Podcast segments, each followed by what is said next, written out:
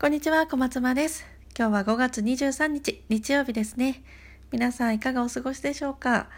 私はというと、私の実家に今来て、あの、田植えですね、の手伝いに来ています。そう。私の実家はですね、あの、自分で食べる分だけは自分で作るというふうにしていて、お米を毎年作ってるんですよね。うん。でもこれがですね、すんごい手間がかかるんですよ。お米って漢字を書くとわかると思うんですけど、棒が8つ、8本書きますよね。そう。なので、それぐらい手がかかるものというふうに言われています。実はすごく本当に現実的にもお米は手がかかるってことを私は子供の頃から知ってたんですけどそれを大人になってから普通のこととして話すとみんな「えそんなに大変なの?」みたいな感じなのであこれは意外と常識ではなかったんだなというふうに気づかされましたそう子供にもねそうやってそういうふうな体験をさせることで、うん、食べ物を大事にしてほしいなというふうに思ってるんですがなかなか伝わらずにどうしたらいいかなっていうふうに悩んでいます。何かおすすめの方法があればぜひ教えてください。えっと、今日はですね、自分の人生を決められる、決められるという幸せ についてお話ししたいなというふうに思います。何か道に迷った時に自分はどの道を進もうっていうふうに思ったりこの道でいいんだろうかとかもっと別の道があるんじゃないだろうかとかねあとはこの道を選んだけど後悔してるとかいろんな選択肢がありますよね。うん、で私も今までの人生でこの道に進もうってな決めては悩んだりまたは後悔したりっていうことを繰り返していました。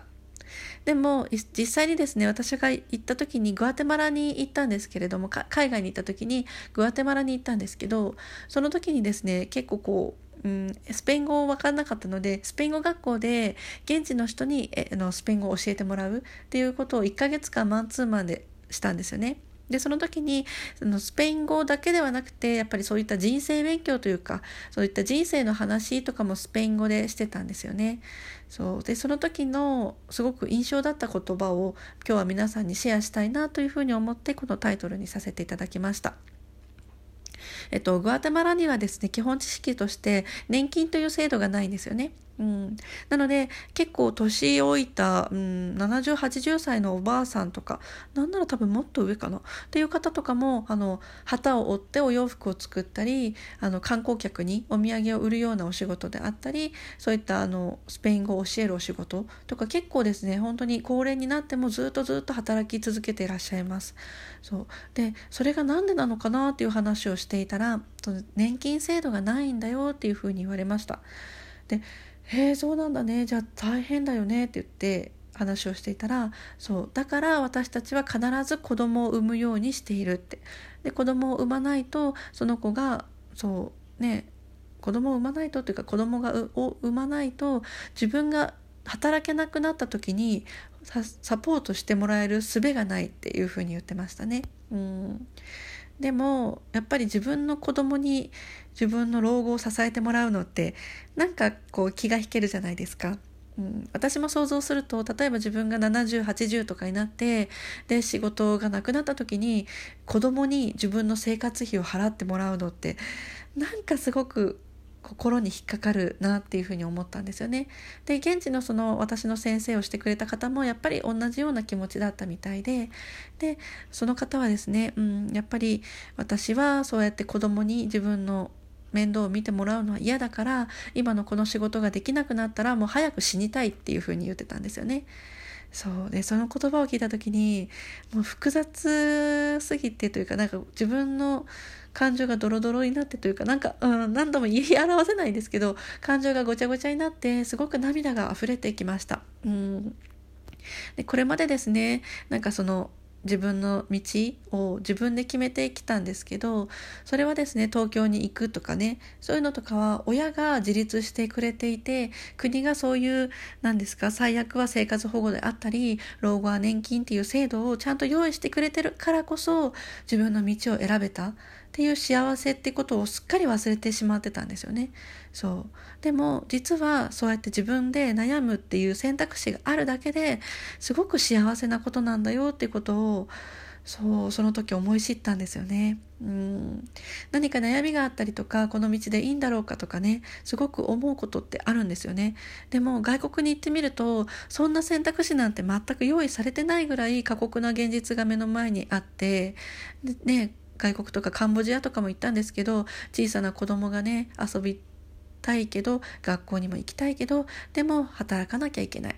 外国人にチップをねだらなきゃいけない。かといってそれをもらったお金でお菓子を買えるかって言ったらそうではなくて親にお金をね取られててというか親はやっぱりその子供が得てきたお金で毎日の食費を賄わなければいけない。そうそういう現実があるんですよね。でも私たち日本人は生まれながらに将来はどんな仕事に就くとか生まれながらに食べ物があってとかそういう恵まれた環境にあるからそれが当然というふうに思ってしまうんですよね。で私は例外なくその類でおばあちゃんにですね 昔は冷蔵庫がなかったって言われた時に「えなんで冷蔵庫がなくてお肉とかどうしてたの?」っていうぐらい本当にアホな 子供だったんですよね。そう昔はお肉なんて食べられた食べられなかったじゃないですか。うん、でもそういうのをすっぽとすっぽがしてそうなんかお肉があることも普通食べ物があることも普通年金があって最低限の生活が守られていることが普通そう。でさらには自分の人生をどうしていこうかっていうふうに考えてしまう。そう。それはすごくいいことであるんですけれどもそう。自分がどんだけ恵まれている環境であるかということを忘れずに、うん、どの道を選んでもう自分がその選べるっていう選択肢をあるっていうことが幸せなんだよっていうことをぜひぜひですね忘れないでいただければ嬉しいです。私もですねこれをすぐ忘れてしまってはこのグアテマラで聞いたおばあちゃんのお話であったりカンボジアであったちっちゃな女の子の話あの姿を思い浮かべるようにしてるんですけどやっぱりですね、うん、道に迷った時はそう自分の幸せが明日にはなくなるかもしれないじゃあどうしようかっていうところを考えると本当にあなたが進みたい道に進めるんじゃないかなっていうふうに思います。ちょっとですね、声がどんどん最近枯れてきてしまって、赤ちゃんの風が移ったかなっていう感じで聞き取りづらくて申し訳ないんですが、ちょっとですね、あの、毎日配信をするっていうふうに心に決めているので、ちょっと聞きづらいかもしれませんが、ご了承いただければ嬉しいです。いつも最後まで聞いてくださってありがとうございます。あなたにとって、うん、最高の道が、